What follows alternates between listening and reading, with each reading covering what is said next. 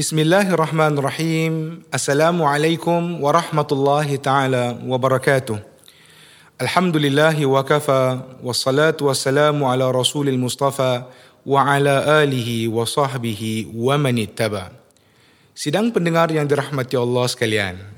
Bulan Ramadan adalah bulan yang paling dinantikan oleh sekalian orang-orang yang beriman kerana terdapat di dalamnya peluang-peluang untuk kita melaksanakan ibadah di samping pelbagai keistimewaan yang ditawarkan oleh Allah Subhanahu wa taala sepanjang bulan yang mulia dan penuh dengan keberkatan ini. Para ulama terdahulu banyak memberikan nama-nama samaran kepada bulan Ramadan. Bulan Ramadan adalah bulan puasa, bulan Ramadan adalah bulan Al-Quran, bulan Ramadan adalah bulan ibadah dan juga bulan Ramadan merupakan bulan bahagia. Kenapa bahagia? Kerana di dalamnya terdapat barisan-barisan ibadah serta amal-amal soleh kebajikan yang membahagiakan diri sendiri dan juga mereka-mereka di sekitar kita. Kita sedia maklum melalui ibadah taqarrub yang kita kerjakan dalam bulan Ramadan yakni untuk mendekatkan diri kita kepada Allah seperti ibadah berpuasanya kita ibadah solat tarawihnya kita ibadah khatam al-Qurannya kita membahagiakan kita. Kerana hanya dalam bulan Ramadan sahajalah sebahagian daripada ibadah-ibadah ini dapat kita laksanakan dan tunaikan. Namun terdapat juga ibadah khusus yang hanya terdapat di dalam bulan Ramadan yang memuliakan sang pelaksana dan pada waktu yang sama menggembirakan sang penerima. Firman Allah Subhanahu wa taala dalam surah An-Nur ayat yang ke-56 wa aqimus salah wa atuz zakah wa ati'ur rasul la'allakum turhamun.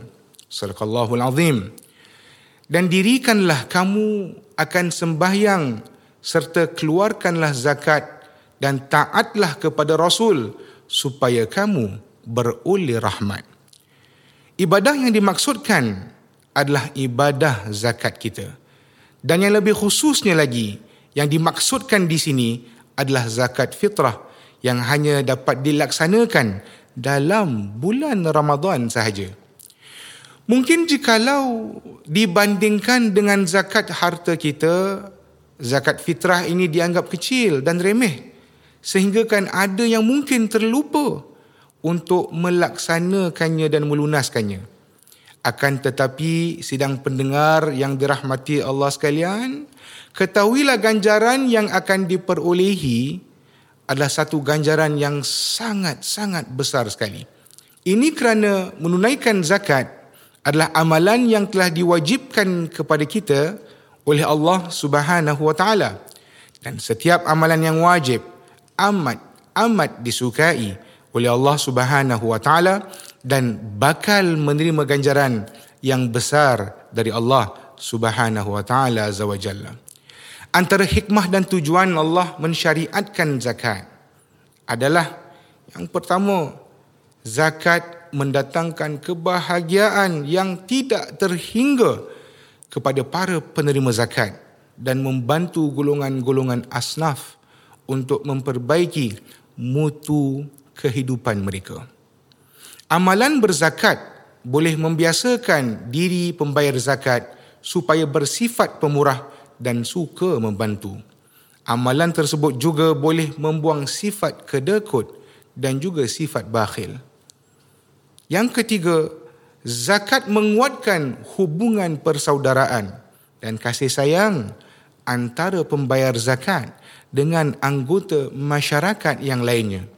Yang keempat, zakat merupakan amalan yang dapat membersihkan hati daripada sifat-sifat keji yang boleh memberi kesan negatif kepada masyarakat, iaitu seperti sifat berdendam, iri hati ataupun hasad dengki sifat-sifat negatif ini akan merebak dalam masyarakat andai kata hilangnya sifat kasih sayang tolong menolong dan juga saling bersimpati. Dan yang kelima, zakat membawa keamanan dalam negara itu.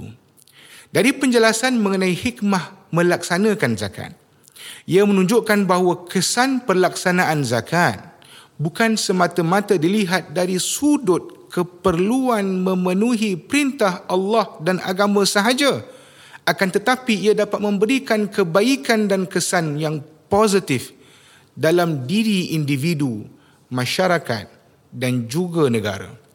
Amalan berzakat merupakan salah satu tanggungjawab bagi setiap Muslim yang berkewajipan dan berkemampuan untuk menunaikannya dan juga melaksanakannya.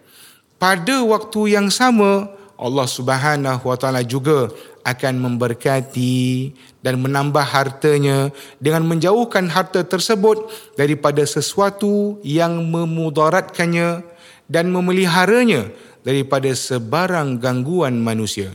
Sesuai dengan sabda Nabi Muhammad sallallahu alaihi wasallam zakat itu tidak mengurangi harta hadis diriwayatkan oleh Imam Muslim.